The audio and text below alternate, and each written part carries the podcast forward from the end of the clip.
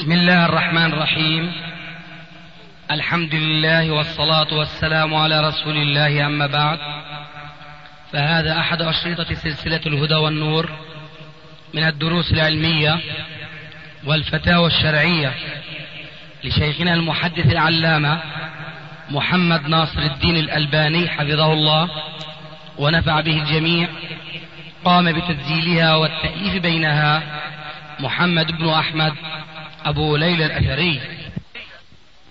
إخوة الإيمان والآن مع الشريط الثاني والأربعين بعد المئة الثامنة على واحد. سؤالات أبي الحسن المصري المأربي مصطفى بن إسماعيل السليماني للعلامة الألباني تحت عنوان الدرر في مسائل المصطلح والأثر. تم تسجيل هذا المجلس في اليوم الثاني من رجب 1416 هجري الموافق الرابع والعشرين من الشهر الحادي عشر 1995 ميلادي. آه، عفوا يا شيخ وين أتعبناك؟ الشيخ ما بيتعب. الله يبارك فيك. أسأل الله أن يبارك فيكم. الله يحفظك. آه، ما حكم رواية التلميذ الملازم المكثر عن شيخه المدلس إذا عنعن شيخه؟ لا فرق. إلا إذا كان عنده عبارة كما يقال عن شعبة مثلا بالنسبة للثلاثة فهذا شيء آخر. أما مجرد اتصافه بهذه الصفات فلا يكفي. طيب كلام الحافظ الذهبي في ترجمة الأعمش في ميزان الاعتدال بأنه يعني يتوقع يعني نعم يتوقف في عنعنته إلا في مشايخ أكثر عنهم. نعم. إلا في مشايخ. أكثر عنه أكثر عنهم. أنا سؤال الآن هو مقلوب المسألة. أوه. إذا كان التلميذ المدلس وروى عن مشايخ لازمهم وأكثر عنهم. هذا الآن بان الآن من المثال العكس يعني. عكس السؤال. يعني الأعمش يروي عن شيوخ له مشهورين. نعم. وهو يكثر من الرواية عنهم. إيه نعم. أيوة. ويعنعن عنهم. نعم. فيقول حافظ الذهبي يتوقف في عنعنته إلا في شيوخ أكثر عنهم كأبي صالح السمان. و... ومن يا إخواننا؟ ذكر جماعة. وأبي إسحاق. هكذا؟ نعم. ذكر ثلاثة. نعم. هذا موجود في ميزان الاعتدال ترجمة الأعمى نعم. مر علينا مثل هذه العبارة. أنا ونقلتم أنتم في الصحيحة في الجزء نعم. الرابع ثلاثة وأربعمائة أنا رأيي في الأعمش وأمثاله سبق أن ذكرته بمناسبة أخرى. أنني أسلك عن عنته إلا عند المضايق. ترجع عليه عن عنته نعم. إيه، كذلك أيضا مشيت من رواية الثوري عن أبي إسحاق إيه، عن شيخه إيه، لأنه مكثر لأنه مكثر عنه أيضا هذا في الصحيحة. ذكرتم العلة بأنه مكثر. الله أكبر. طيب يعني هناك الاحتجاج برواية سفيان عن أبي إسحاق ولو كان قد عنعن. وإيه مع العنعنة. وذكرتم لأنه مكثر وهذا موجود في الصحيح الجزء الرابع 77 ومائتين. هذا الذي جعلني أضم كلامكم مع كلام الحافظ الذهبي وظننت أن تكون قاعدة في من وصف بأنه مكثر. لا قاعدة ما في لكن قد يكون يعني لكل يعني حديث أو رواية دراسة خاصة. هذا ما لعلك تذكرني به. إن شاء الله. إن شاء الله. وقريب منه مسألة ابن جريج عن عطاء. لما مشيتم ابن جريج عن عطاء سواء قال قال أو قال عن. نعم. فأنا قلت أيضا لأن ابن جريج مكثر عن عطاء وملازم له. وكلام الشيخ في الثوري مع لا أبي لكن هذه العلة غير واردة بالنسبة ل إيه. لابن جريج عن عطاء. تعلم هذا. نعم. لأنه في تصريح منه. أي نعم. أي نعم. تصريحكم بأن كأنه قال إذا قلت قال نعم. فأنا قد سمعت ف... وعن وقال ما بينهما كبير فرق فرق نعم. نعم. لا هو هو. أجاب الشيخ هو قال اللي- إنها ليست قاعدة مضطردة نعم. إنما ربما أنها لكل حديث مستقل. ما نستطيع أن نجعلها قاعدة مضطردة. كلام الذهبي في الأعمش. إيه. عكسه.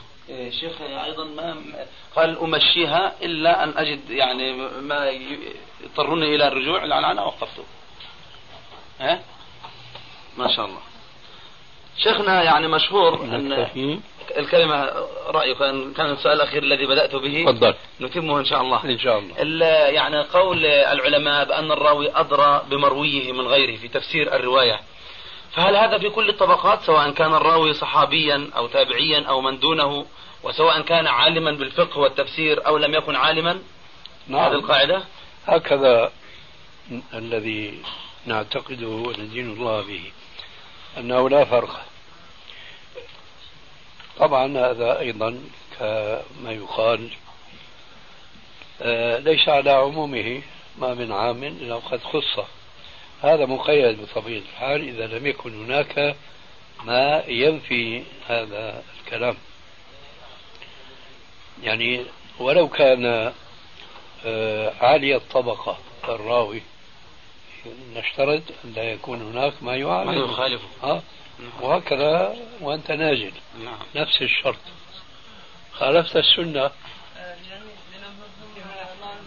وين أنت صرت وسط الحلقة بلا هناك هناك آخر في أول الحلقة ها؟ هناك آخر من جهة اليمين كذلك طيب أنت منين جيت؟ ارجع من حيث جئت يعمل وصل ارجع ارجع ارجع من حيث أتيت مم. آه و... منين منين جئت؟ من أين جئت؟ رولا رولا لي يمين لأنه عندهم هي هي يمينك الله. هذا جاءك من قبل اليمين هذا. هي يمينك. آه. أعطي عندك. وزعوا هنا أستاذ. والله أنا كانت نيتي شيء اخر وأنا معي مصلحة من مثل هذا الشاهي وتطويل الوقت. جزاكم الله وين خير. أبو ليلى؟ أنت وكيله؟ سكر بأضاعتك بسم الله الرحمن الرحيم. إخوة الإيمان والآن مع المجلس الثالث. أن يخرج عن القاعدة العامة أو عن السنة المضطردة فيخص من يحب حبا جما بسلام خاص. فأنا أرى أن هذا غير ما اعتاده الناس. ها؟ ذلك يصير من الاحترام الناقص. أي نعم. وخير الهدى هدى محمد صلى الله عليه وسلم. ما سمعت كنت غائبا الظاهر والغائب عذره معه. إنه الآن بده يشتغل الطعام يعني الضرس بدل الدرس. وبدك تعلم الصبر معنا يعني. هو يعني. ولا بأس أن يكون أسئلة هيك متفرقة لأنه بحوث الأستاذ يجب أن تكون هادئة ومتسلسلة. ها؟ نغير الشريط على أساس كلام تحرير الأرض مسكونة. بس المسجل هو ابو احمد؟ نعم.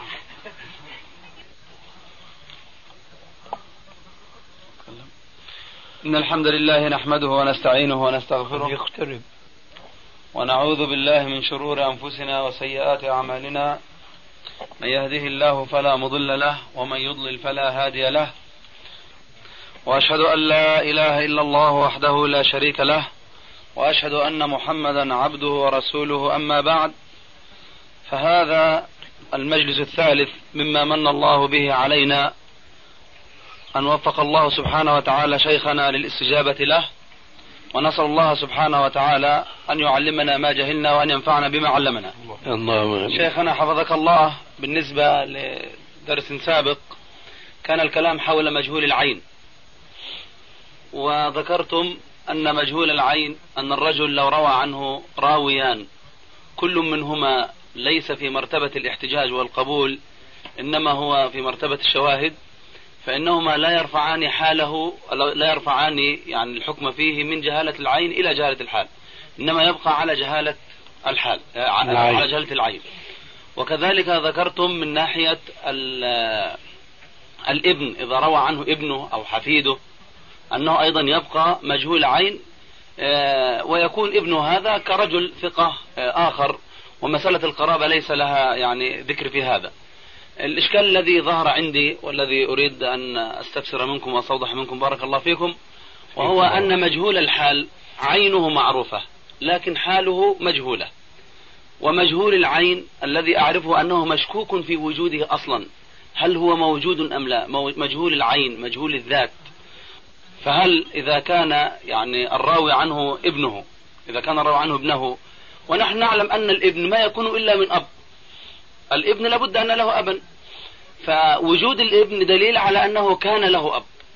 فيكون هذا دليل على وجود العين لا جهالة العين. هل هذا الكلام صحيح؟ حفظكم الله.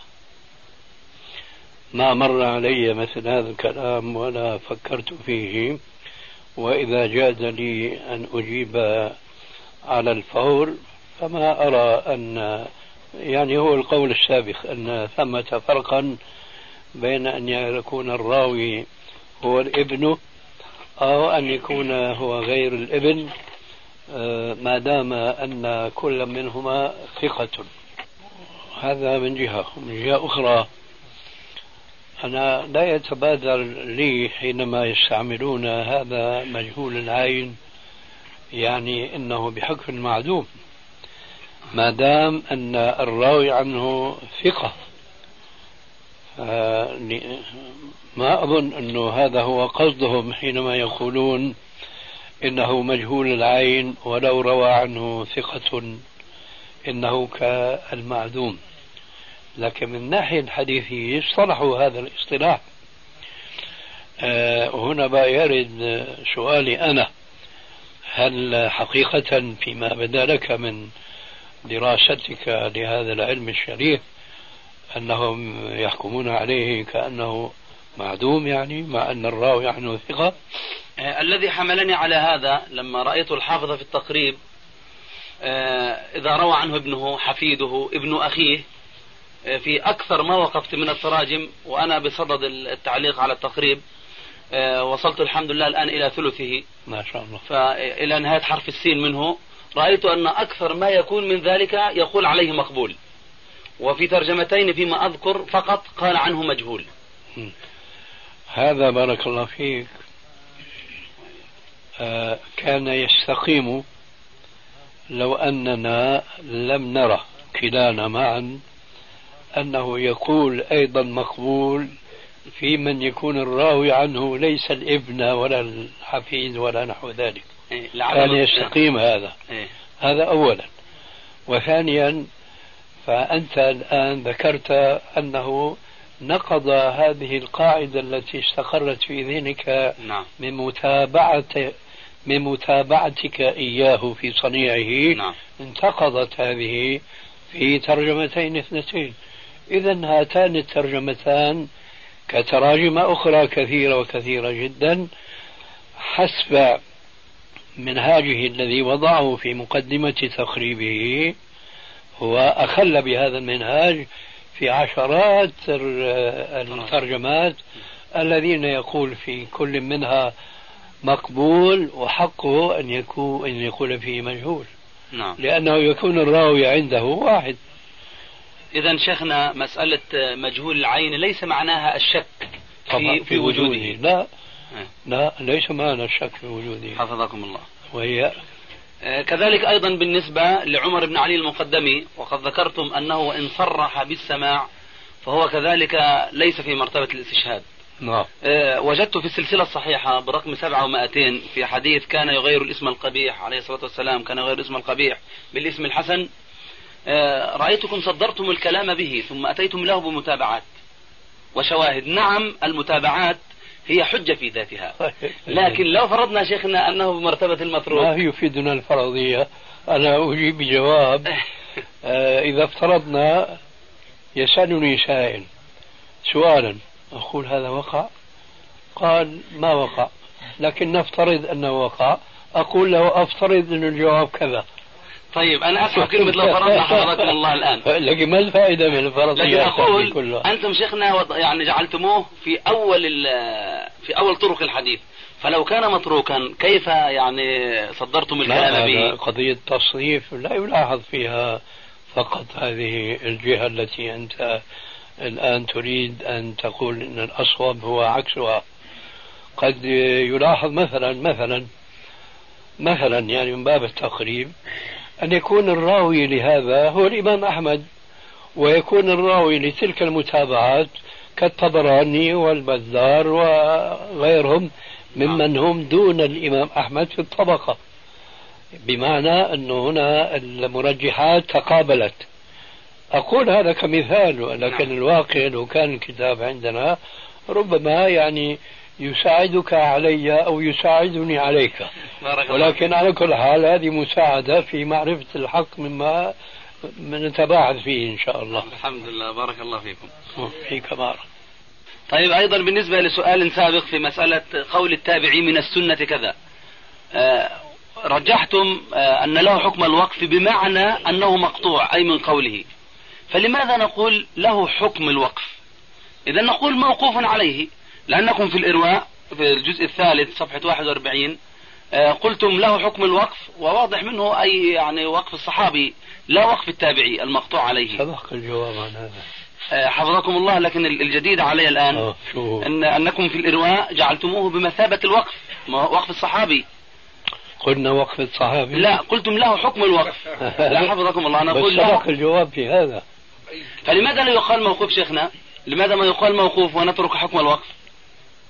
الجزء الثالث من الإرواء. يعني ثالث أبو عبيدة الإرواء والله الآن إذا قيل آه، روى فلان بسنده عن سعيد ابن المسيب أو المسيب قال كذا فقال قائل هذا موقوف.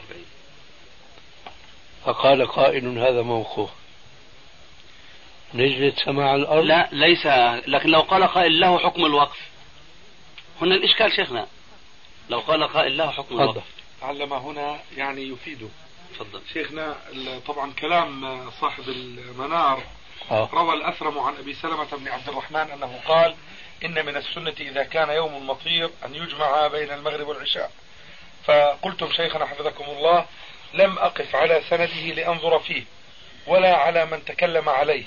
وأبو سلمة بن عبد الرحمن تابعي وقول التابعي من السنة كذا في حكم الموقوف لا المرفوع بخلاف قول الصحابي ذلك فإنه في حكم المرفوع. إيش في هذا؟ حكم الموقوف. على هذا التابعي مش على الصحابي. لكن السياق هذا نفس الكلام وأيضا أمس كان هذا إيه، الكلام هو نعم هو نفسه هو الكلام. لكن. السياق شيخنا جعلني أقول لما معليش. قارنتم بينه وبين الصحابي المقابلة بين الوقف والرفع المقابلة والسابق يا شيخنا هي هي التي أوقعتني في هذا. مفهوم بس يعني أنا قلت أنه اللسان الحال أنطب من لسان المقال. نحن بنقول هنا هذا موقوف يعني مقطوع على هذا الإنسان على أبي سلمة يعني. فهمت شيخنا؟ طيب طيب في عندي سؤال إضافي لعله. يوضح نوعا ما. تفضل. يعني شيخنا الآن لا فرق بين أن يقول أبو سلمة بن عبد الرحمن يجوز الجمع بين المغرب والعشاء وبين أن يقول إن من السنة. ما في فرق. أيوة. ما في طيب. فرق. هذا ما في فرق. أبدا. آه، هو الذي أوقعني في, في الإشكال شيخنا المقارنة بين له حكم المقابلة. الوقف المقابلة هذه. قلت إذا قول الصحابي له حكم المرفوع أي إلى النبي عليه الصلاة والسلام. فالتابعي له حكم الوقف أي إلى الصحابي. هذه لا. المقابلة التي جعلتني. لا هنا لا يريد هذا. حفظكم الله. وإياكم. يعني شيخنا كأنكم تقولون أنه هذه فتية منه وليست هي رواية عن النبي صلى الله عليه وسلم. بلا شك هو كذلك. بارك الله فيكم. في مسألة تعارض القول مع الفعل. آه. آه، رجحتم آه، أن الفعل إذا تعارض مع القول فالفعل خاص بالنبي عليه الصلاة والسلام والقول عام للأمة. وهذه مسألة أنا أريد أن أستوضح فيها كثيرا لأن لي لم يكن هذا الترجيح هكذا. أنا سأسوق بقية كلامي. تفضل. نعم. آه، اهتمامي بهذه المسألة لأن لي مؤلفا في كتاب خصائص النبي عليه الصلاة والسلام. جميل. فأحتاج أن أعرف هذه القاعدة بوضوح. عندي. آه طيب. تتحرر عند هذه القاعدة بوضوح من أجل إذا ترجحت ألحق ال- الأشياء الأخرى. نفع الله بك. بارك الله فيكم جزاكم الله خيرا. وإياك. فرجحتم حفظكم الله أنه إذا تعارض القول والفعل ولم نعلم المتقدم من المتأخر فالفعل الخاص بالأم بالنبي عليه الصلاة والسلام والقول عام الأمة. تمنيت أن يكون هذا القيد في الأول. إيه هو هذا الذي أنا أعني طيب. حفظكم الله. فماذا بقي الآن؟ بقي عندي الآن إشكالان حول هذه. نعم. قول العلماء إن الخصوصية لا تثبت بالاحتمال وقول العلماء إن الأصل أن النبي عليه الصلاة والسلام يشرع لا يفعل للخصوصية. لقد كان لكم في رسول الله أسوة حسنة. تمام. وكذلك قولهم أن الجمع مقدم على الترجيح. بلى. فهل هذه الإشكالات التي ذكرتها الأخيرة تغير شيئا في القاعدة؟ أبدا لا تغير. لا تغير. أما أن الأصل هو عدم الخصوصية فهذا الأمر لا يناقش فيه عالم أو فقيه. لكن متى يقولون هذا؟ يقولون هذا إذا ثبت عن النبي صلى الله عليه وسلم فعل وبدأ لبعضهم أن هذا الفعل خاص به عليه السلام فيرد عليه بهذه القاعدة. أما حينما يكون هناك فعل من الرسول عليه السلام ويكون هناك قول يعارض الفعل ولنحدد الآن النطاق ولنقل أن ذلك القول لا يمكن أن نتصور آه، أن يكون قبل الفعل أولا أو أن يكون نصا يمكن الجمع بينه وبين الفعل إذا جهلنا التاريخ إذا جهلنا التاريخ. آه، جاء في الأمس القريب آه، مثال مثلا في أمر يخالف فعله عليه السلام فيؤول الأمر أنه ليس لوجوب وإنما لاستحباب. أو لعل المثال كان معكوسا تماما نهي يخالف فعل الرسول فقيل بأن النهي يؤول للتنزيه. وكان جوابي هذا جمع آه، مقبول آه، في علم الأصول لكن بشرط معرفة التاريخ. أما إذا لم نعرف المتقدم من المتأخر القول هو المتقدم أم الفعل جاينا ذلك فرجعنا إلى القاعدة الأخرى أيضا التي تقابل القاعدة التي ذكرتها والتي لا خلاف فيها بالقيد الذي ذكرته أنا آنفا ألا وهو أن يكون هناك فعل صدر من الرسول فالقاعدة أن تكون شريعة عامة. ولا يسمع قول من يقول بأن هذا خاص بالرسول أو لعله خاص بالرسول فنقول له كما صح عن ابن عمر اجعل لعل عند ذاك الكوكب. يقابل هذه القاعدة أنه إذا اختلف القول مع الفعل قدم القول على الفعل أيضا بالقائد الذي ذكر في الأمس القريب لا يمكن الجمع لا يمكن الجمع وعليكم السلام ورحمة الله. ففي هذه الحالة ما هو الإشكال الآن بالنسبة لما طرحته الآن؟ نحن لا ننكر أن الأصل فيما فعله عليه السلام أن نقتدي به. لكن البحث هناك فعل ويعارضه قول ولا يمكن الجمع بين هذا القول وبين هذا الفعل بوجه من وجوه التوفيق التي أذكر أنا بمثل هذه المناسبة أن علماء الحديث جزاهم الله خيرا ذكروا أكثر من مئة وجه يمكن الجمع بين الأحاديث المتعارضة. فإذا عجز العالم الفقيه عن التوفيق بين قوله عليه السلام وبين فعله لا مناص له حين ذاك إلا أن يتمسك بالقول ويضطر أن يقول شيئا مما يأتي. إما أن يقول هذا خاص بالرسول عليه السلام وإما أن يقول هذا كان قبل مجيء النهي أو أو قبل مجيء الأمر. وأنا يحضرني مثال الآن لعله يكون صالحا فيما نحن في هذا المقام. هناك أحاديث من فعله صلى الله عليه وسلم ليس حديثا واحدا بل أحاديث كثيرة وكثير منها أحاديث صحيحة الأسانيد أن النبي صلى الله عليه وسلم شرب قائما. وفي المقابل عندنا نواهي عن الرسول عليه السلام أنه نهى عن الشرب قائما. فاختلف العلماء هنا. فبعضهم سلك سبيل التوفيق وقالوا النهي يحمل على التنزيه. لماذا؟ لكي لا يعطلوا دلالة النصوص الفعلية أن الرسول شرب قائما وهذا لا شك فيه. لكن أنا وجدت شيئا يمنع من مثل هذا التأويل تأويل النهي بحمله على التنزيه. ذلك هو أن الإمام مسلم لما روى حديث أنس مالك بلفظ نهى رسول الله صلى الله عليه وآله وسلم عن الشرب قائما رواه أيضا بلفظ آخر زجر رسول الله صلى الله عليه وآله وسلم عن الشرب قائما. قلت آه لا أنهي حديثي هذا ونضع نقطة حديثية تدريها دائرة في وسطها نقطة آه المهم قلت يمكن تأويل النهي للتنزيه لكن زجر أشد. هكذا أيضا لا أنسى أنا عجمتي ها أنا بقول مستمدا ها بكل إخلاص وصدق. لعلي واهم أنا أفهم أنه زجر أشد منها. فأنتم معي في هذا؟ سنشد عضدك بأخوك بأخيك يا أخي. أين العربية أيضا عندنا؟ فيكم الخير والبركة. الذي يظهر هذا الذي ذهبتم إليه. آه بارك الله فيك. هذا الذي يبدو لي والله أعلم. لكن عندي أخرى لعلها خير من الأولى. زجر عن الشرب قائما ما نجد في كلام الفقهاء الذين يجمعون بين النهي والفعل بأن هذا النهي للتنزيه للتنزيه. لا نجد في كلامهم زجر للتنزيه. هذا يقين. نعم. هذا يقين. طيب.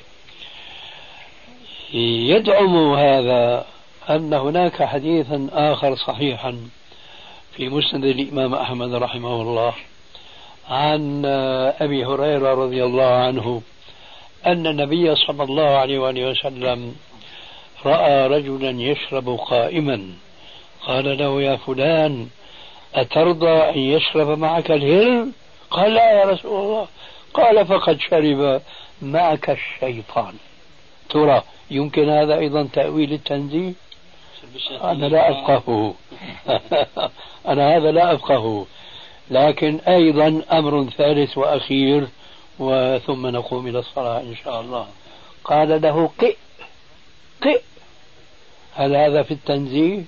هذا في إزعاج النفس وتعريض لها لبعض المشاكل المعوية أو المعدية إلى آخره.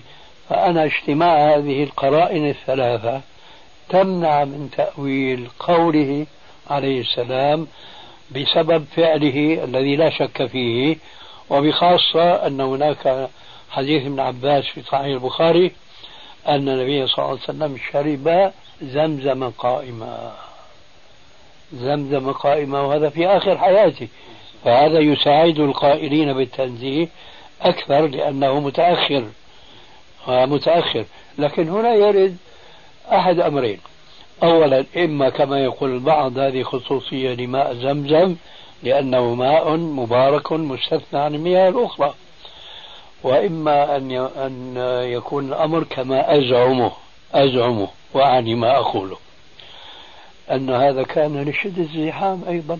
ولأن من تواضع الرسول عليه السلام وكرم خلقه كما جاء في سيرته في حجته عليه السلام آه عبد الله بن قدامة أو بن أبي قدامة صحابي يصف كيف كان الرسول يمشي بيقول لا طرد ولا إليك إليك فهو يمشي بين الناس مش مثل أمراء آخر الزمان لا طرد لا إليك فهو لما جاء ليشرب أفتحوا طريق للأمير خليه يتهنى بشرب ماء زمزم. لا الزحام مكتظ عليه متراكم عليه إلى آخره. فأنا أتصور أن شربه بماء زمزم هو أيضا لعذر كما أن ذلك ممكن أن يؤول بمثله في بعض الأحاديث التي صحت أنه شرب قائما كما هو في سنن الترمذي أنه جاء إلى قروة معلقة فحل وكاءها. وشرب منها قائمة قروة تنزيلها في شيء من الحرج فشرب قائما. إذا لو فرضنا أن هذه الأحاديث القولية لا عذر فيها للرسول عليه السلام نقول إنها خصوصية ونحن نتبع أمره أو نهيه. لكن نرى أن بعض هذه الأمور يمكن تأويلها. فمن اقتنع معنا بتأويلها فبها ونعمت. ومن لا انتهينا معه أخيرا. القول إذا لم يمكن توفيق بينه وبين الفعل فالقول مقدم على الفعل قاعدة. كما أن فعل الرسول إذا لم يعارضه فهو قدوتنا وأسوتنا فيه. هذا هو جوابنا. ونسأل الله لنا ولكم التوفيق. هنا شيخنا من ألفاظ الجرح والتعديل أحيانا يقولون في الراوي يسرق الحديث. آه.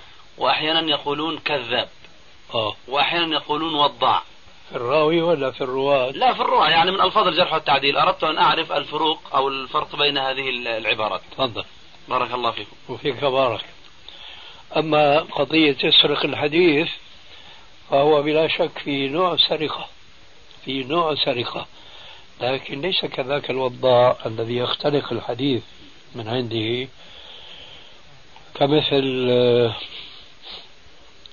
شو اسمه غياث بن إبراهيم ولا إبراهيم بن غياث الذي الذي زاد لا سبق إلا في خف إيه إبراهيم ولا غياث بن إبراهيم. نعم. غياث بن إبراهيم.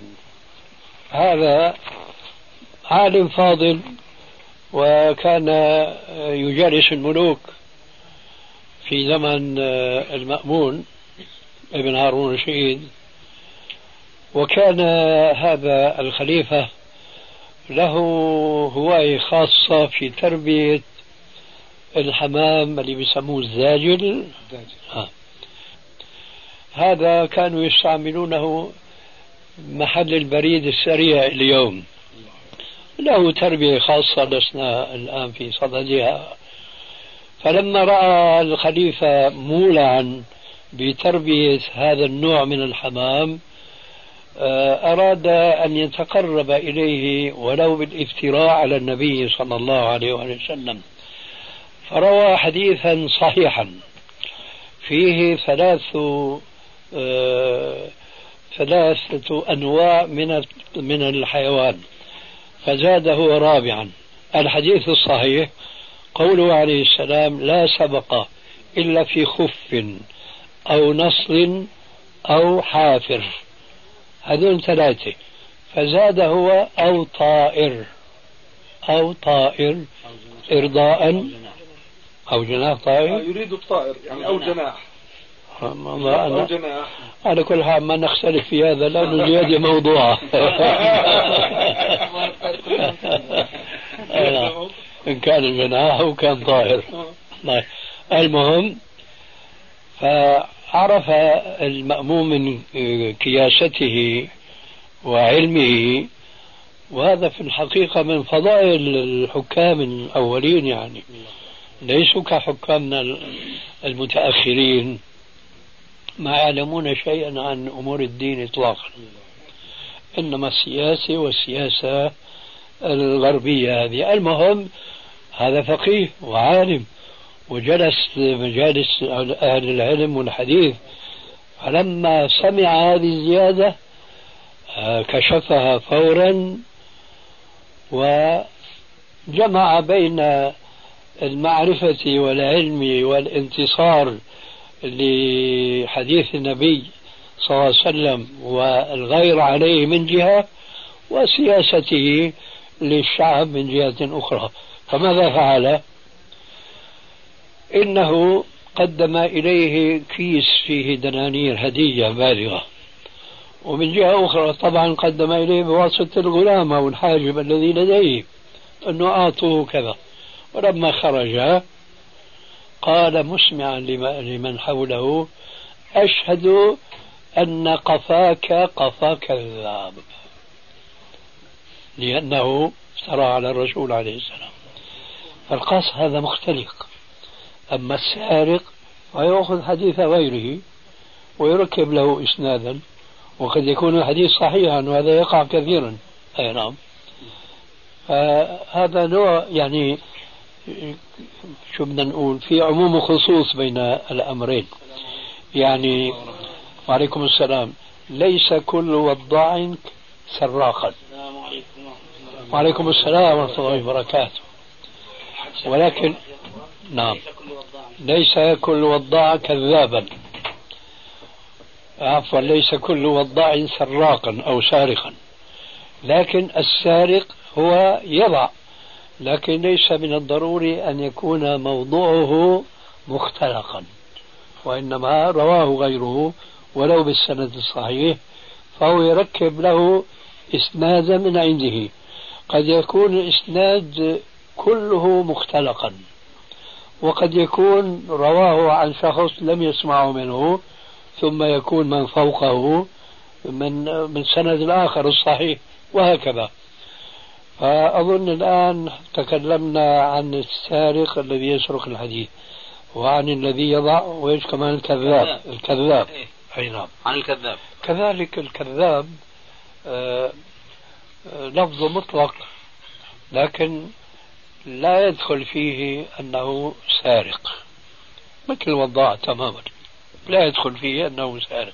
يعني السرقة أخص من الكذب والوضع لكنه يشاركهما. طيب شيخنا أنا وقفت على كلام لابن عدي في الكامل وكذلك للسخاوي في فتح المغيث. أيوة. آه، فهمت من كلامهما أن السارق هو الذي يأخذ الحديث الغريب الذي ينفرد به راو من الرواة ويرحل الناس إليه من أجل هذا الحديث الغريب أو الفائدة التي ليست عند غيره فيأتي هذا السارق ويثب على هذا الحديث ويدعي سماعه إما مشاركا لهذا ال- الذي انفرد به أو عاليا عليه. وأما الكذاب هو الذي يعني يدعي سماع ما لم يسمع ولقاء من لم يلقى وإن لم يكن غريبا حتى وإن كان مشهورا. فهل هذا ال- القول صحيح؟ هو صحيح. آه، صحيح لكن ليس بمعنى الحصر. إيه. ليس بمعنى الحصر. لا يعني يشترط الحصر. نعم. لا يشترط الحصر في السرقة أن أيوة. يكون من الغرائب. غريب. مم. نعم. بارك الله فيك. آه، نعم.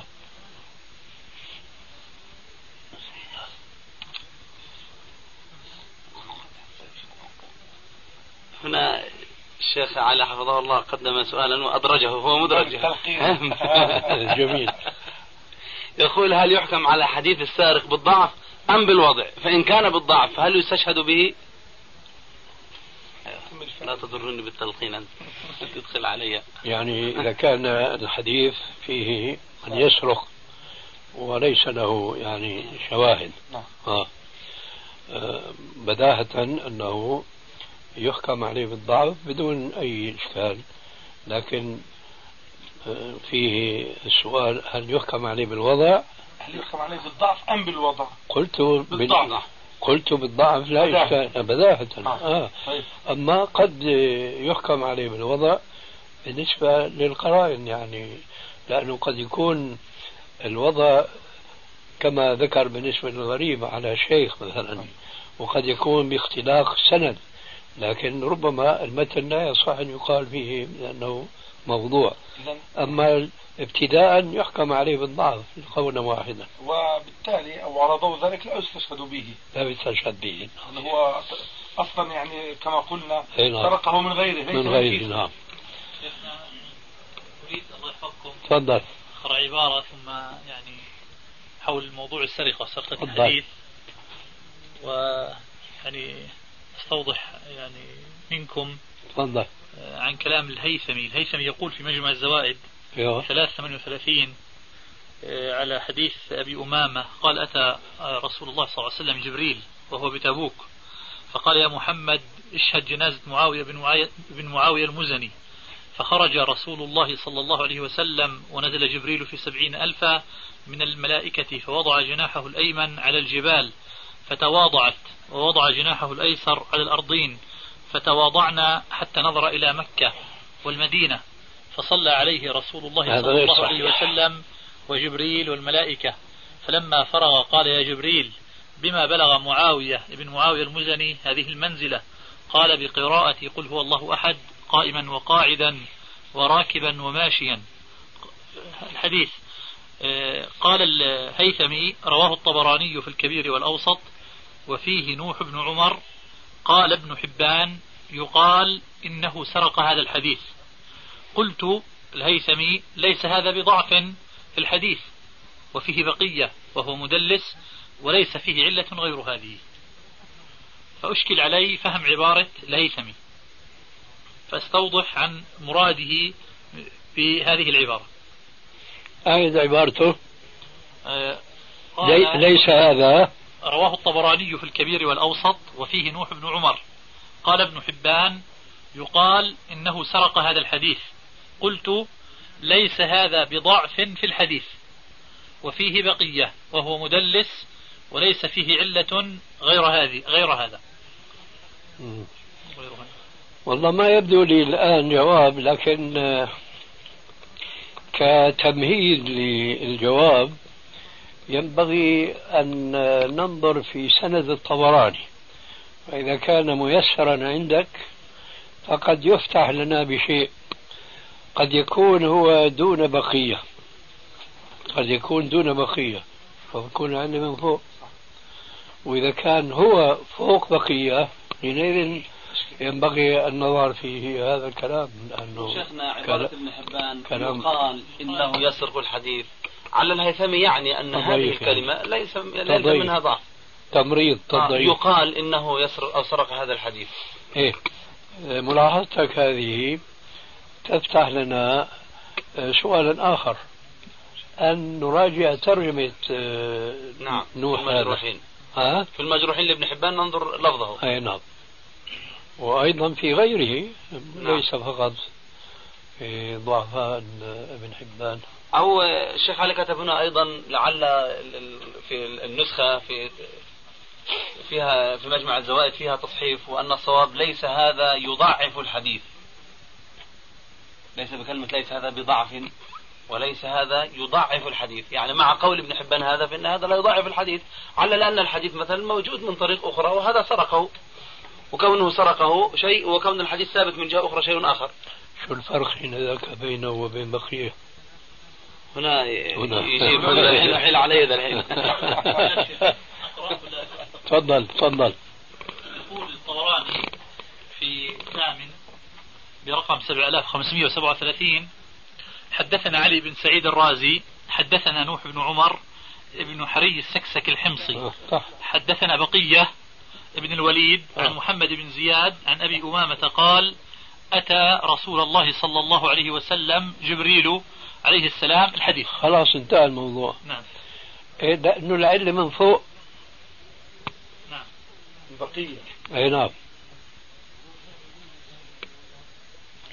واضح الجواب؟ واضح.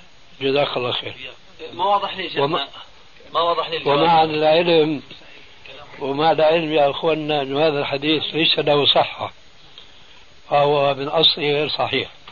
وهذا إسناد من جملة الأسانيد التي روي به هذا الحديث المنكر لأنه لم يصح أن النبي صلى الله عليه وآله وسلم صلى صلاة الغائب إلا على ملك الحبشة النجاشي المسمى بأصحمة. تفضل. شيخنا يعني لو كان السارق أنزل من الضعيف أنزل الآن من بقية المدلس. ما يكفينا الواقع بلاش فرضيات بارك الله فيك. إيه، هذا الذي كان في المثال هذا. أنا أتكلم في المثال الذي ذكره الشيخ مشهور. المثال سبق الجواب.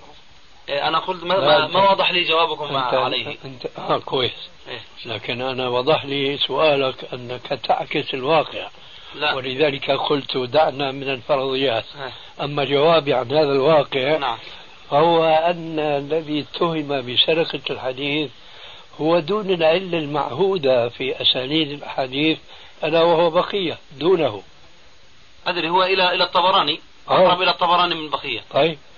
فنحن بنبدأ بالعلة من فوق مش من تحت. إيه نعم. إذا العلة آه، الذي كنت أفهمه الآن أنه يقال هذا أضعف وأشد ضعفا من بقية فهو الذي يحمل. ما لا يحمل أنا, بقية؟ أنا ما قلت هذا. حيث قرب السند من طيب الصحابي. يعني.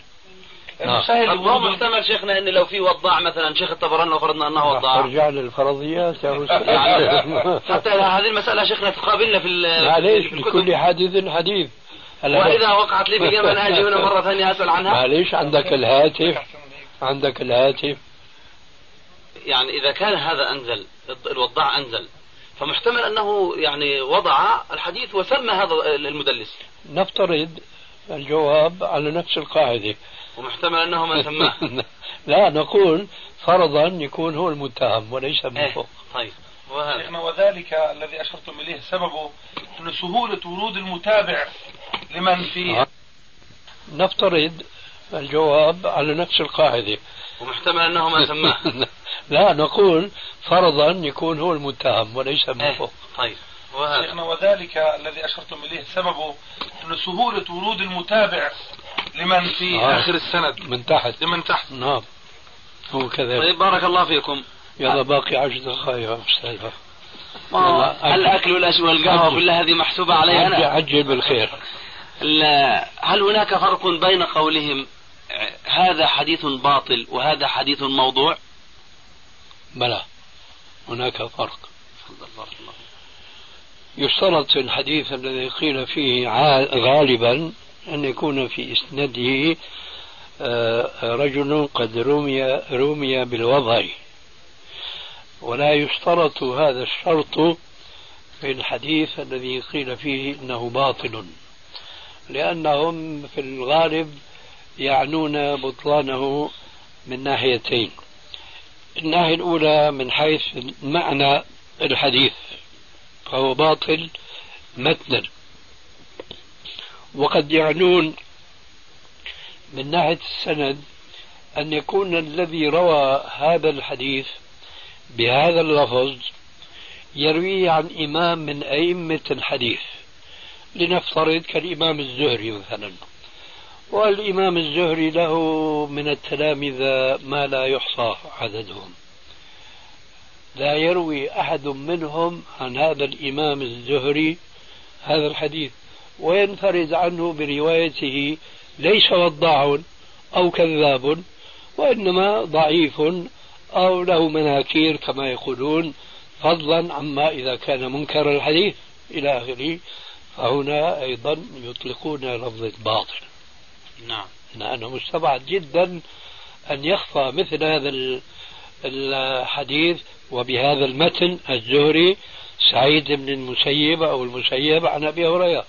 مستنكر جدا أن يخفى على تلامذة الزهري الملازمين له والمكثرين من الرواية عنه ثم ينفرد رجل قميء ليس له وزن في العلم وفي الاتصال بأئمة الحديث وبالالتصاق أو الاختصاص بالإمام الزهري. في مثل هذا يقولون إنه حديث باطل. ما شاء الله. حتى وإن كان المتن ليس فيه ما يخالف أي- القواعد بلى، الأخرى. هو كذلك. ما شاء الله. أي نعم. لو تابع شيخنا هذا الضعيف عن الزهري نفسه. لو في نفس المثال الذي ذكرتموه. لو جاء متابعة أيضا عن ضعيف آخر. آه. لنفس المتن هذا ونفس الإسناد. تقبل؟ تقبل متابعة ولا آه. الحديث؟ يعني الحديث يقبل في هذه الحالة إذا الضعيف تابعه ضعيف آخر عن الزهري؟ لا ما يقبل. لا بنفس العلة الأولى أن في هذه أين الحالة لا في هذه الحالة لا إيه. أما إذا كان يعني المروي عنه ليس بهذه الشهرة آه. وبكثرة التلامذة نعم يعني ملاحظات أئمة الحديث الفقهاء بحاجة إليها نعم. مش العلماء الحديث بحاجة. إلى رأيهم لأنه عندهم دقة نظر ما شاء الله بارك الله فيك.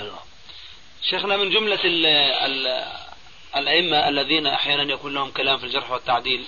آه، سألتكم عن بعضهم البارحة والليلة إن شاء الله أكمل بقية سؤال كان فاتني وأنا أقول معك إن شاء الله. بارك الله فيكم. مثل الطبراني أحيانا يسوق الحديث ويتكلم في الإسناد على رجل يقول هو ثقة.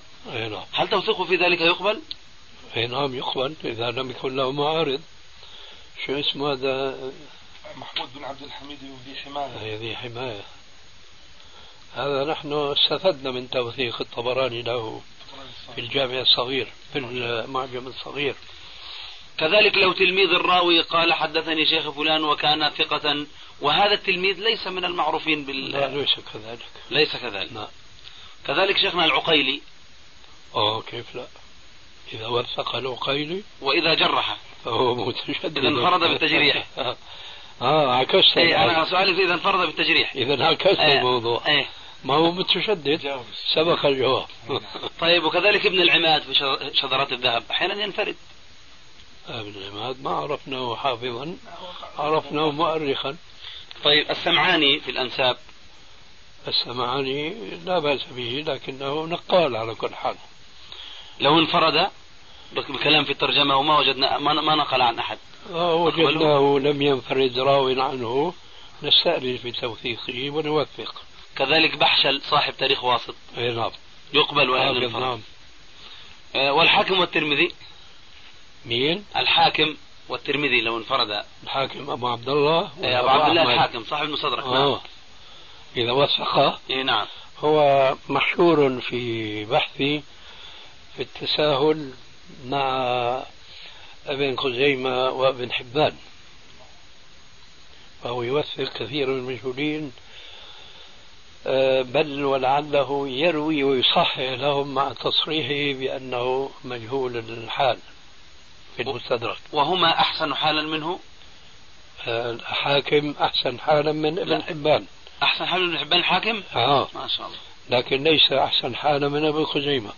إذا ابن خزيمة فالحاكم فابن الحاكم حبان. نعم. بارك الله فيكم. فيك بارك. آه، محمد بن حميد الرازي آخر قول فيه يستشهد به أو لا يستشهد به؟ محمد بن حميد الرازي من شيوخ ابن جرير الطبري إيه نعم. تفسيره نعم. نعم. ما يحضرني الآن جواب. هو حافظ المتهم آه. حافظ المتهم الحافظ يعني ترجم له بالضعف. هو حافظ حافظ إيه. إيه. كان. لكن هل هو في منزلة الضعفاء الذين يستشهد بهم أم في منزلة متروكين المتهمين؟ الآن ما, ما في ذهني شيء. الذي جعلني أسأل. مين مين عم يحكي من هون؟ أبو حاتم آه. هو اتهم بالكذب يا شيخ. اتهم بإيش؟ بالكذب. بالكذب. نعم. اتهمه آه، أبو حاتم وأبو زرعة ومحمد بن مسلم بن وارة الرازيون اتهموه. آه. وحسن من حاله الإمام أحمد ويحيى بن معين. آه. حسن من حاله. لكن هو رازي هو رازي آه. هو من بلديه. وأهل البلد أعرف إيه. في بلديه. نعم. الذي لفت نظري لهذا أني وجدت بعض المواضع تمشونه وبعض المواضع تت- آه، تذكرونه بالترك والتهمة. إيه يمكن بقى محل التمشية بيكون في القرائن شواهد نعم. بارك الله فيكم. وفيك بارك ما شاء الله. شيخنا في هذه الأيام آه، الطلبة يدندنون حول مسألة الحسن لغيره هذا ليس مذهب المتقدمين إنما هو مذهب المتأخرين. آه، فأردنا منكم كلمة في هذا الصدد. لا سيما ونحن نعرف كلام الإمام الشافعي في باب آه، يعني الاستشهاد بالمرسل متى وكلام الإمام الترمذي. وهم يجيبون يقول الشافعي أصولي والترمذي متساهل أصول. والله. الله أكبر. بارك الله فيكم. الله أكبر. يعني هو هكذا جوابهم. إذا قلنا هذا العالم كذا قال هذا أصولي والثاني قال هذا متساهل. قلنا بعض العلماء يقولون نروي الحديث على ثلاثة أوجه. منها العمل به ومنها للمعرفة والتحذير منه ومنها لل... لل... للاستشهاد أو الاعتبار فيقولون يعتبرون إذا كان هناك رواية صحيحة أو حسنة لذاتها مع هذا الضعيف. فكلمة منكم إن شاء الله لل- عفوا كان من الأخير كيف؟ يقولون يقولون مثلا قلنا لهم مثلا الدار قطني يروي كثيرا عن بعض الرواة يذكرهم في كتبه ويقول يعتبر به. والإمام أحمد قال في ابن لهيعة إنما يعني أكتب حديث لا أستدل به أو لا أعتبر به. وغيرهما يذكرون الرواة بأنهم على ثلاث أوجه منها الله. الاعتبار. نعم. فإذا قيل لهم ذلك يقولون الاعتبار هنا معناه أن هذا الضعيف يشهد له صدوق أو ثقة. أما ضعيف يشهد له ضعيف آخر فلا. سبحان الله. سبحان الله. هذه كتب يا شيخ ألفت في هذا لعل ال- الإخوة قد اطلعوا على بعضها. اللي شيخنا؟ لا. إيه. لكن هذا اللي قريب من بلدكم. الشيخ عبد الله سعد ولا إيش؟ هذا مو ماشي على هذه الطريقة؟ أنا ما قرأت له كتب لكن الشيخ علي أخبرني بهذا مم. المقصود بارك الله فيك هذه الحداثة في الحقيقة عم تضر الدعوة بعامة والحديث بخاصة إنهم يريدون أن يضعوا قواعد وأصولا حديثة وجديدة لعلم الحديث ويكفيهم في هذا آه، أنهم يقعون في مخالفة قوله تبارك وتعالى ومن يشقق الرسول من بعد ما تبين له الهدى ويتبع غير سبيل المؤمنين نوله ما تولى ونصره جهنم وساءت مصيره. فهؤلاء يخالفون سبيل المؤمنين. لا يمكن اطلاقا لأحد من أهل الإسلام ما نتكلم عن الكفار.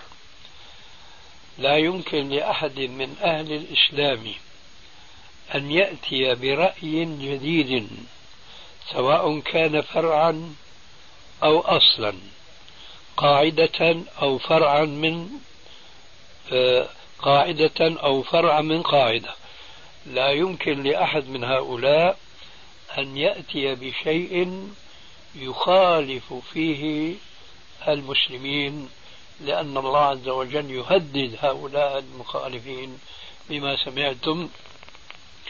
ومن يشاقق الرسول من بعد ما تبين له الهدى ويتبع غير سبيل المؤمنين نوله ما تولى ونصله جهنم وساءت مصيرا الآن من المعلوم في علم الحديث وعلم أصول الفقه أيضا أن الحديث صحيح أو حسن أو ضعيف. ثم هناك تقسيمات أخرى لسنا الآن في صددها.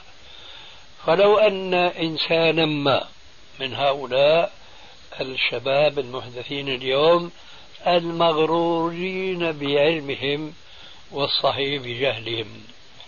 لو قالوا ما في عندنا إلا صحيح وضعيف.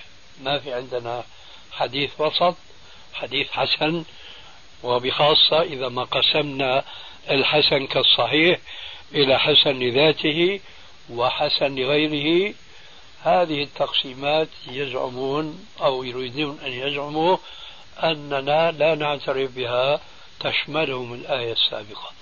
شاققوا خالفوا سبيل المؤمنين.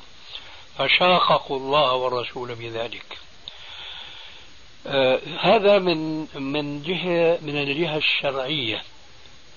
ومن الجهة الواقعية لا سبيل أبدا لمخالفة هؤلاء العلماء لأن أي علم يمضي عليه قرون وقرون والعلماء يتتابعون في البحث فيه لا شك أنه يأخذ قوة ويأخذ دعما من المتأخر دعما للمتقدم فإذا ما جاء إنسان يريد أن يضرب هذه الجهود كلها هذه السنين بل هذه القرون هذا رجل أحمق. هذا رجل كأي لو ضربنا مثلا ماديا. لو أن رجل أحمق وهذا لا وجود له في الماديات. ما أدري ما أقول مع الأسف أو مع الفرح. لا وجود لمثل هذا النوع لكن مع الأسف الشديد له وجود في المعنويات في العلوم هذه الشرعية. مثل هذا الذي يأتي برأي جديد في هذه العلوم كمثل إنسان أحمق له آه، غرام في الابتكار والإحداث فهو يريد الآن أن يبتكر طائرة لم يسبق إليها فهو لا يعرج على هذه الجهود الجبارة. وقولوا ما شئتم من أمثلة. هذه المسجلات مثلا. وهذا الجهاز اللي يسموه أخيرا بالحاسوب إلى آخره. لا يقيم وزنا لجهود هؤلاء الذين توفروا على خدمة هذا المخترع أو ذاك. إنما يريد أن يبتكر جهازا يسبق كل هذه الجهود وهذه الخدمات. هذا بيكون مجنون. هذا بيكون مجنون. لكن مع الأسف أقول في الماديات ما نرى مثل هذا الإنسان. لكن نراه مع الأسف الشديد في العلوم في المعنويات هذه. أقول الواقع بعد ما عرفنا من نهج الشرع أنه ما يجوز لمسلم أن يخالف سبيل المؤمنين في أصول الحديث أو أصول الفقه أو اللغة أو ما شابه ذلك. لكن الواقع يكذبهم أيضا. لا يمكن أن نصنف الناس هذا يؤخذ بقوله وهذا لا يؤخذ بقوله. هذا يؤخذ بقوله بتة وهذا لا يؤخذ بقوله بتة. لا يمكن هذا التصنيف على فرض أنه بدنا نجعل علم الحديث إما صحيح فقط أو ضعيف فقط. لابد في هناك ناس مراتب ودرجات.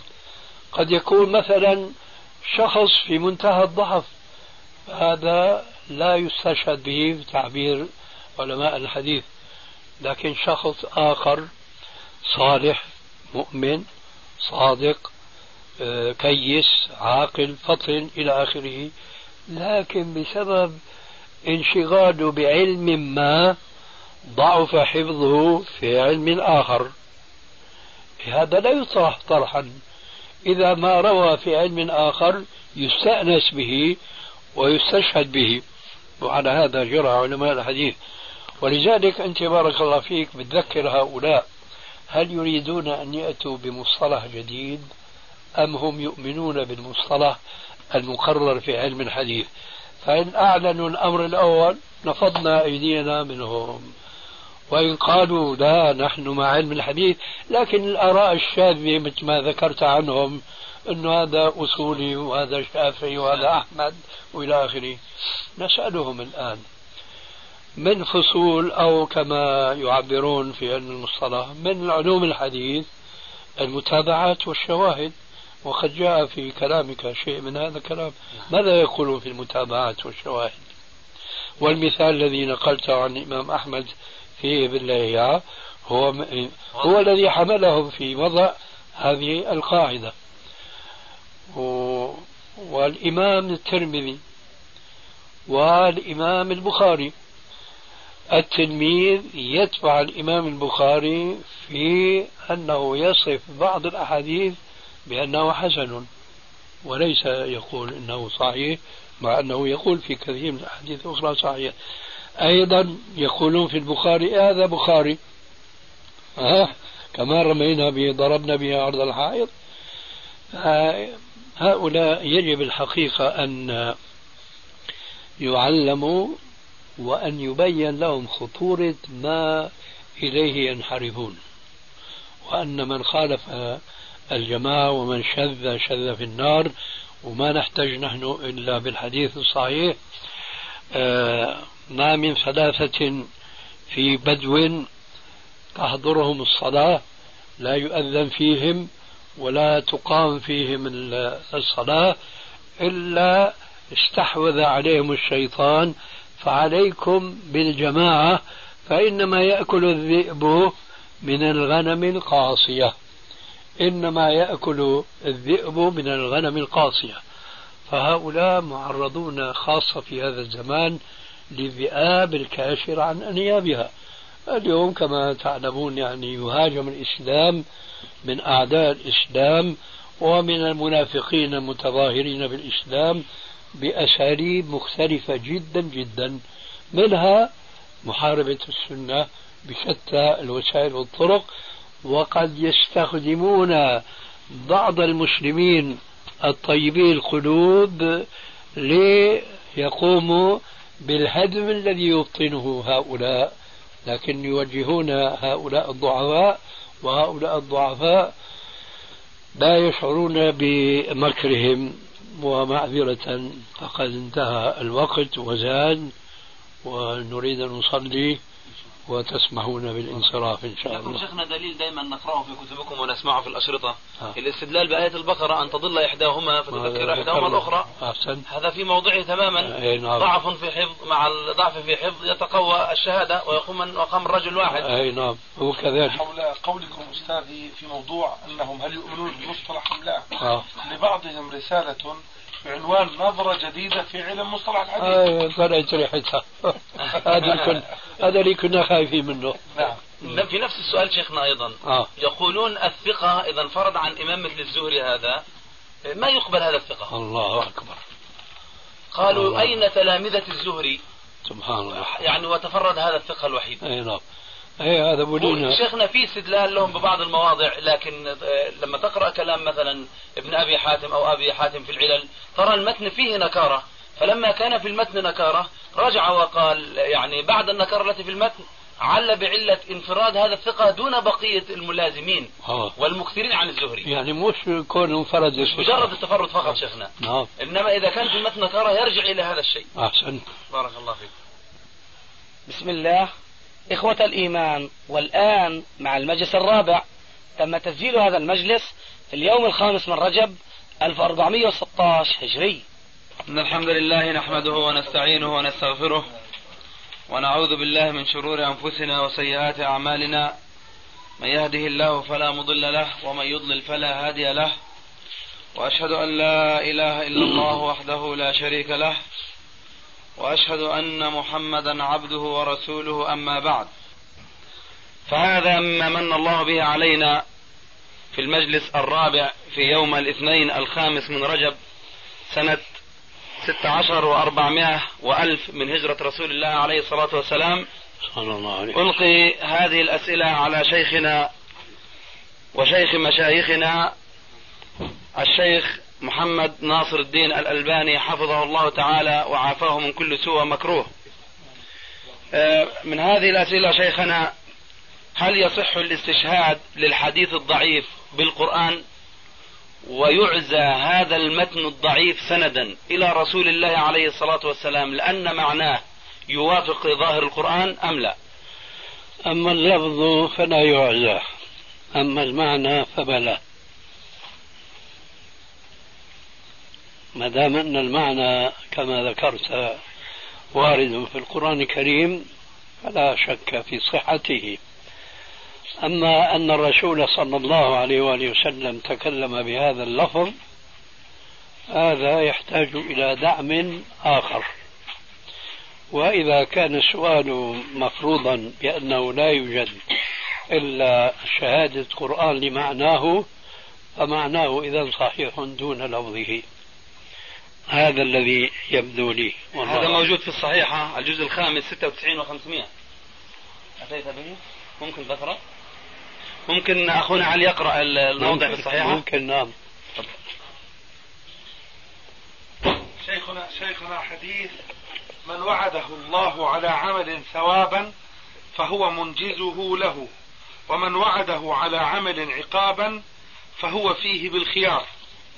طبعا لم تذكروا شيخنا له إلا آه، طريقا واحدا وهو في مسند أبي يعلى وفي سنده سهيل ابن أبي حزم القطعي. هون جاي القطيعي أنا في ذهني نعم. أنه القطعي. الله أعلم آه وهذا إسناد ضعيف رجاله كلهم ثقات غير سؤال هذا سؤال هذا فهو ضعيف. وقد ضعفه الجمهور والحديث قال فيه الهيثمي رواه ابو يعلى الطبراني في الأوسط وفيه سهيل بن أبي حزم.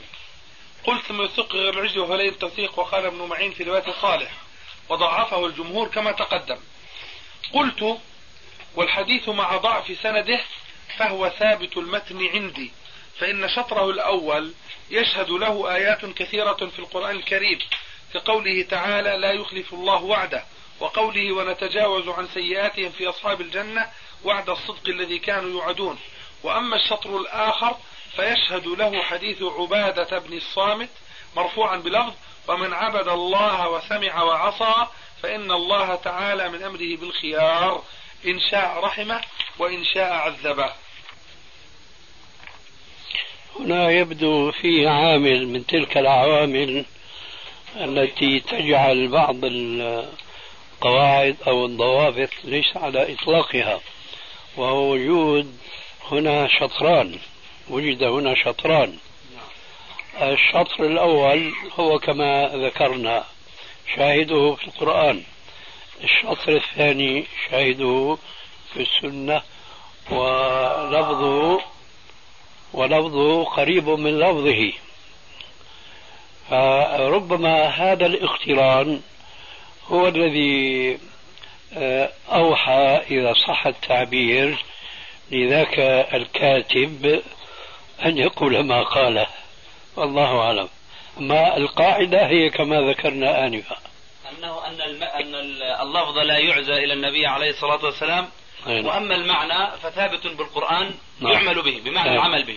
هو كذلك. حفظكم الله. وهذا أيضا الذي رجحه شيخنا ابن القطان كما ذكره الحافظ في النكت العمل بالحديث الضعيف إذا كان يوافق ظاهر القرآن. هذا من جهة. العمل. جميل جدا. بارك الله فيك. أحسن الله إليك. وإياك شيخنا ال- الراوي إذا كثر خطأه إلى أن استوعب كل حديثه أو كان الغالب عليه الخطأ. أجد العلماء في كتب الجرح والتعديل يحكمون عليه بالرد إلا أن بعض المواضع مع أنهم يصرحون بأنه ليس له حديث قائم إلا أنه مع وجود يعني تصريحهم بأن كل حديثه ليس بقائم أو ليس له حديث مستو أو مستقيم يقولون يكتب حديث ولا يحتج به. مثال ذلك قول ابن عدي في أبي بكر بن أبي مريم قال الغالب على حديثه الغرائب وقل ما يوافق عليه الثقات وهو ممن لا يحتج به ولكن يكتب حديثه. وكذلك أيضا قال أبو حاتم في مروان بن سالم فهل هذا يعد تساهلا؟ أو لهذه الحالة ضوابط ممكن أن الرجل يكون كثير الخطأ إلى أن يستوعب كل حديثه أو غالب حديثه ومع ذلك يصلح أن يستشهد به. والله الذي يبدو لي والله أعلم أن هذا يختلف من من راو إلى آخر موصوف بمثل هذه الصفة. فمثلا أبو بكر ابن أبي مريم هذا أنت تعرف أن سبب آه، طرحه أو طرح حديثه إنما هو أنه كان اختلط. وإذا كان الأمر كذلك فيمكن أن يكون له أحاديث ولو قد تكون قليلة وأؤكد وقد تكون قليلة بالنسبة لبعض الباحثين والسابرين لحديثه. ولكن تكون هذه الأحاديث آه، من المحتمل أن يكون قد حدث بها قبل أن آه، أن يختلط. في هذه الحالة آه، لا ينبغي أن يطرح حديثه بالكلية وإنما يمكن أن يستشهد به ما دام أن علة التضعيف هي الاختلاط. بخلاف ما لو كانت العلة هو أنه ضعيف الذاكرة والحافظة فطرة أو طبيعة فليس له حالة خير من حالة. فهذا آه، يرد عليه ما قيل فيه. فإذا كتابة الحديث لمثل هؤلاء يختلف من راو إلى آخر. ما شاء الله. ولعل هذا واضح. يعني المختلط ممكن أن يكون ليس له حديث قائم في زمن الاختلاط. أي نعم. وما قال فيه يكتب حديثه بمعنى ما كان في زمن الاستقامة. نعم. صلى الله أن يحفظكم الله. يسلمك شيخنا أيضا في مسألة آه، خلاف العلماء في قبول زيادة الثقة والحكم عليها بالشذوذ هل هذا خاص في باب الوقف والرفع وباب زيادة راو ونقصه وباب الإرسال والاتصال؟ أم أن ذلك يتعدى إلى مثلا على سبيل المثال تصريح مدلس بالسماع. الجماعة رواه عن المدلس بالعنعنة وفرد أقل منهم عددا أو حفظا رواه عنه بالتصريح بالسماع. كذلك أيضا في إثبات صحبة الصحابي أو أنه ليس بصحابي. كذلك مثلا في إثبات يعني كل ما يزيل العلة الموجودة في السند. قد يروي الحديث الجماعة أو الأحفظ الحديث فيه علة فيخالفهم آخر ويروي الحديث سليما من هذه العلة. هل قاعدة الزيادة والشذوذ والقبول هل تجري أيضا في هذا الموضع؟ أم تخصص بما هو مشهور ويعني كثير في استعمال أهل العلم في الوقف والرفع والوصل والإرسال؟ لا الذي أعتقده أن الأمر شامل لكل هذه النماذج من الاختلافات آه، ولكن لابد من النظر إلى صفة ذاك الراوي الذي نستطيع أن نقول ابتداء أنه شذ عن الجماعة وخالفهم في الرفع مثلا أو في الزيادة في المتن أو في تصريح بالتحديث المدلس أو تعيين ونحو مبهم. ذلك مما نعم. ذكرت من تعيين مبهم وغير ذلك. نعم. نعم. آه لابد من النظر في في ترجمة هذا الذي جاء بهذه الزيادة. فإذا كان من من الناس العاديين الذين لا يذكرون بمزية في الحفظ والضبط مثلا القاعدة على شمولها وعمومها. بخلاف ما لو كان هذا الذي آه، خالف الجماعة بشيء من هذه الأمور أو المواضع التي آه، ألمحت إليها وتوسعت في ضرب الأمثلة بها والحمد لله. فإذا كان من عامة الرواة وليس هناك يعني في ترجمته ما يميزه عن أمثالهم فحينئذ تجري القاعدة على عمومها وشمولها. هذا هو الأصل. إذا ما لاحظنا آه، العلة أو السبب الذي من أجله تبنى علماء الحديث رفض زيادة الثقة إلا بالشروط التي تعرفها وسبق أن ذكرنا بعضها بمناسبات مضت.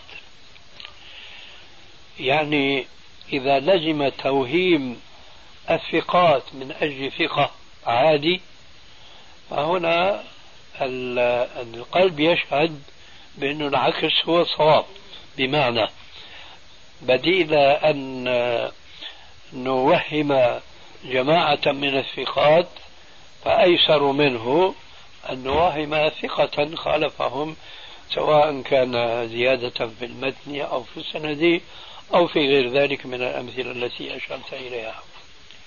هذا هو الذي يبدو لي والله أعلم. شيخنا نتوقف حتى ينتهي الطعام طيب الحمد لله والصلاة والسلام على رسول الله وأشهد أن لا إله إلا الله وحده لا شريك له وأشهد أن محمدا عبده ورسوله. هنا أخونا أبو الحسن كتب هنا قال قرأت بخط الشيخ في حاشية على السلسلة الصحيحة الجزء السادس تضعيفه مكتوب السادس عندي الثالث؟ طيب. الثالث تضعيفه إسناد تضعيفه إسناد زيادة ومغفرته ثم تحسينه لها بعموم النص القرآني. أي نعم. تكميل شيخنا البحث السابق. بلى. يعني هذا آه، شاهد من حيث أن الحديث الضعيف إذا شهد لمعناه نص قرآني فهو من حيث المعنى يعني صحيح. ذلك لأن قوله تبارك وتعالى وإذا حييتم بتحية فحيوا بأحسن منها أو ردوها. فإذا كان آه، لابتداء السلام آه، درجات ثلاث. السلام عليكم السلام عليكم ورحمة الله السلام عليكم ورحمة الله وبركاته.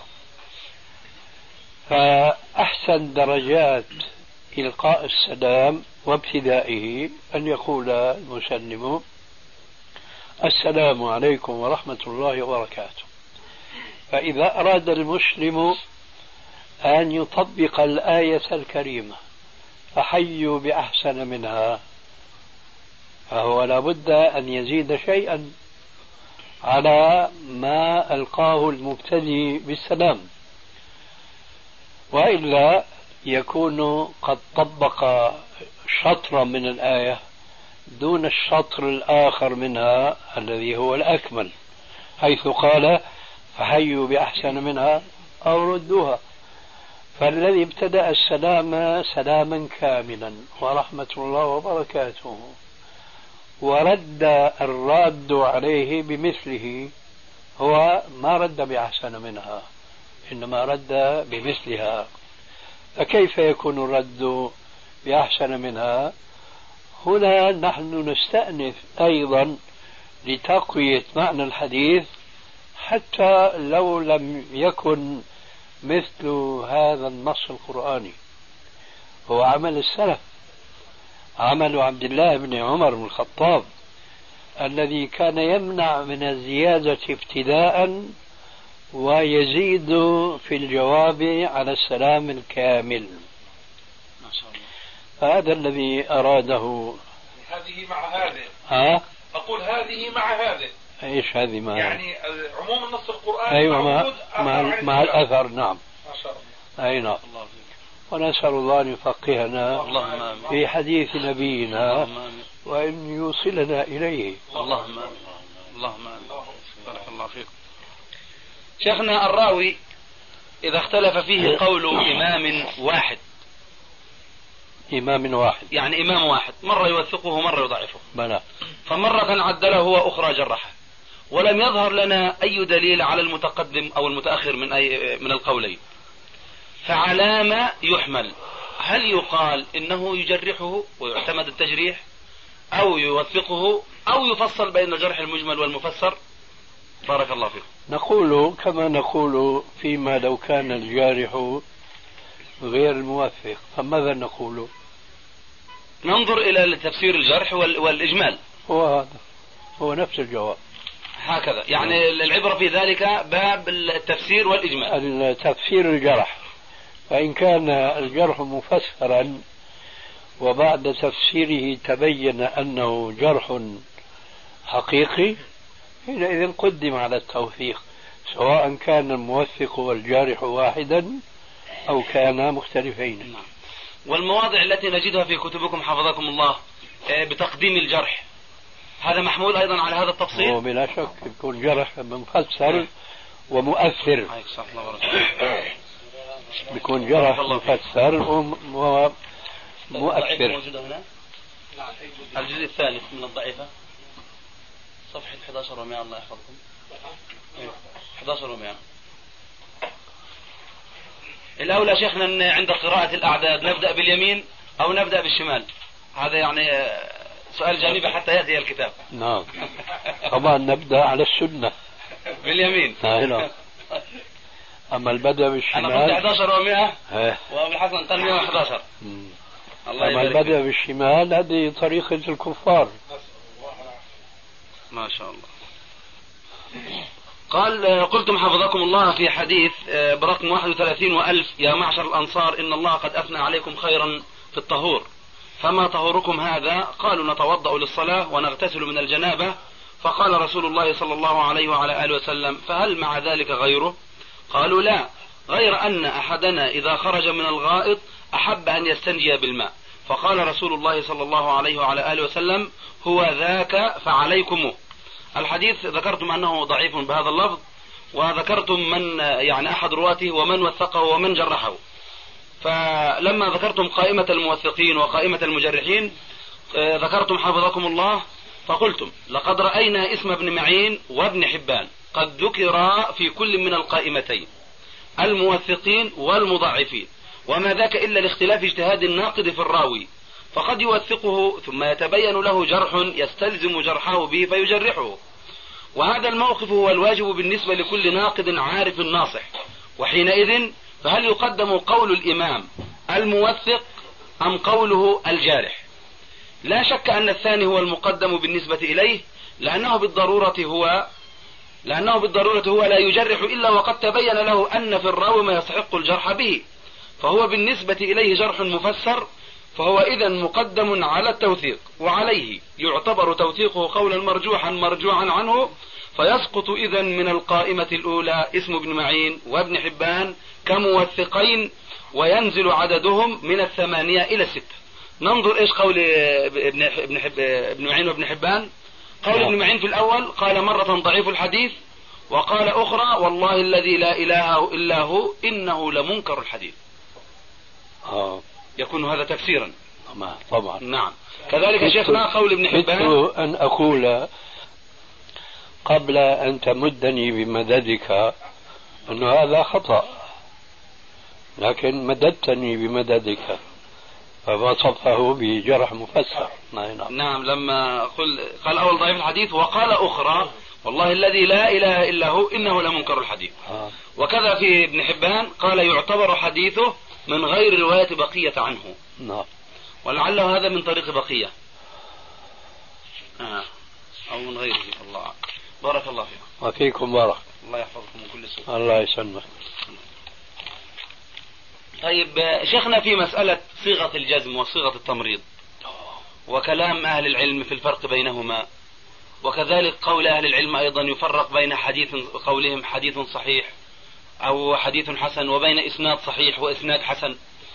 ولما يقرأ طالب العلم يجد المتقدمين لا يتحرون هذا هذا الفارق. آه. بل يجد من الأئمة الذين يذكرون هذا في كتب المصطلح كالحافظ ابن حجر أيضا قد لا يتحراه. فلو تمدون حفظكم الله متى اشتهر هذا الاصطلاح؟ ومن تعرفون ممن يتحرى ذلك ويلتزمه حتى ننسب القول إليه القول إليه نسبة صحيحة. فنقول إنه ساقه بالتمريض فهو معروف اصطلاحه في ذلك. لأن من الممكن أن يسوقه بالتمريض وهو مقبول. يجوز السلام. ما حدا رد عليك؟ عليكم. السلام ورحمة الله وبركاته. آه، أما متى بدأ هذا الاصطلاح؟ فجوابي ما المسؤول عنها بعالم من السائل. حفظكم الله. أما من من العلماء أو الحفاظ الذين يستعملون هذا التعبير العلمي الدقيق فيحضرني الإمام النووي والحافظ الذهبي. ولولا ما ذكرت حول الحافظ العسقلاني لضمنته إليهما. لكن لعل ذلك ليس قاعدة مضطردة منه. يعني المفروض في مثله أن يلتزم هذا التعبير العلمي الدقيق. أما كما قلت بالنسبة للعلماء القدامى فمن الصعب أن ننسب إليهم التزامهم لمثل هذا الاصطلاح العلمي الحديثي الدقيق. لكن الذي يعني كما يقولون اليوم بالتعبير العصري السؤال الذي يطرح نفسه ماذا وراء ذلك؟ وراء ذلك يا شيخنا من نسبة الأقوال يعني لما أقرأ مثلا لأحد الأئمة وقد ساق الحديث بالتضعيف إيه، بالتمريض روية إيه، روية مثلا. بلى. وهل ممكن أن أعده من جملة المضاعفين للحديث؟ لا ولكن لا يمكنك أن تعده من جملة المصححين. إيه، كذلك للاضطراب. لأنها مضطربة لأن صنيعه مضطرب في ذلك لا أعد هذا ولا ذاك. حين لا. تفضل. بس حينئذ رجع الأمر إلى التضعيف. إيه لكن لو أني نظرت في الإسناد وكان هناك عدد قائمة بالذين صححوا والذين ضعفوا. فما وقفت مثلا يعني في ذكر هذا الحديث إلا أن مثلا الحافظ الذهبي ذكره بصيغة التمريض. هل لي أن أدخله وأضمه إلى قائمة المضاعفين لأنه أتى بصيغة التمريض؟ هذا هو الفائدة في نظري أنا من السؤال. هذا أظن عرف جوابه مما سبق. من كنا نعلم عنه أنه يلتزم هذا الاصطلاح حينئذ؟ نعم. آه. لكن أنا قصدي بالنسبة كان كلامي بالنسبة للمتقدمين آه. الذين لا نعرف عنهم مثل هذا الاصطلاح لا نعدهم مضاعفين ولا موثقين بهذا لا مصحين ولا معلين بلى هو كذلك ولكن أنا أردت أن أقول النتيجة العملية.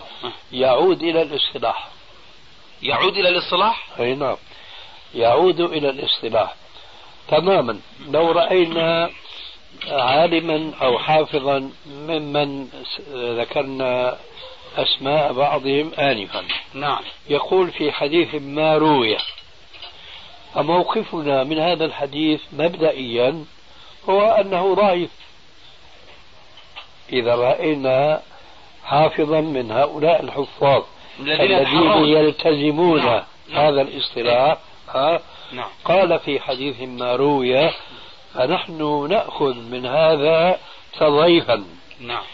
لكننا لسنا ملزمين بالاستمرار عليه فيما إذا وجدنا لهذا الحديث إسنادا ينافي التضعيف. إما أن يكون حسنا على الأقل لغيره أو أو مما لا يخفاكم إخوة الإيمان تتمة الكلام في الشريط التالي. نعم. الآن هذا ندعه جانبا. نعم. وننتقل إلى المتقدمين. الذين لا نعرف منهم مثل هذا الاصطلاح. فقال في حديث ما روي عن النبي صلى الله عليه وسلم أنه قال كذا وكذا. فإذا كنا لا نستطيع أن نفهم منه صحة فمن باب اللزوم نحن نعتبره ضعيفا. نعم أنتم واضح؟ اي نعم لأن ال- حينئذ سبق الجواب على قولك إنه إذا وقفنا على إسناد إلى آخره نعم. لا يختلف الأمر بين هذا وهذا في النتيجة يعني في الثمرة ها لكن ما هو الفرق؟ الفرق أن هؤلاء المتأخرين صرحوا وب- واعني الذين التزموا أنهم إذا قالوا روي فهو إشارة تضعيف أولئك لم يصنعوا صنعهم ولم يفعلوا فعلهم نعم. لكن آه، تعبيرهم برؤية من الناحية العربية يساعد هذا الاصطلاح في الواقع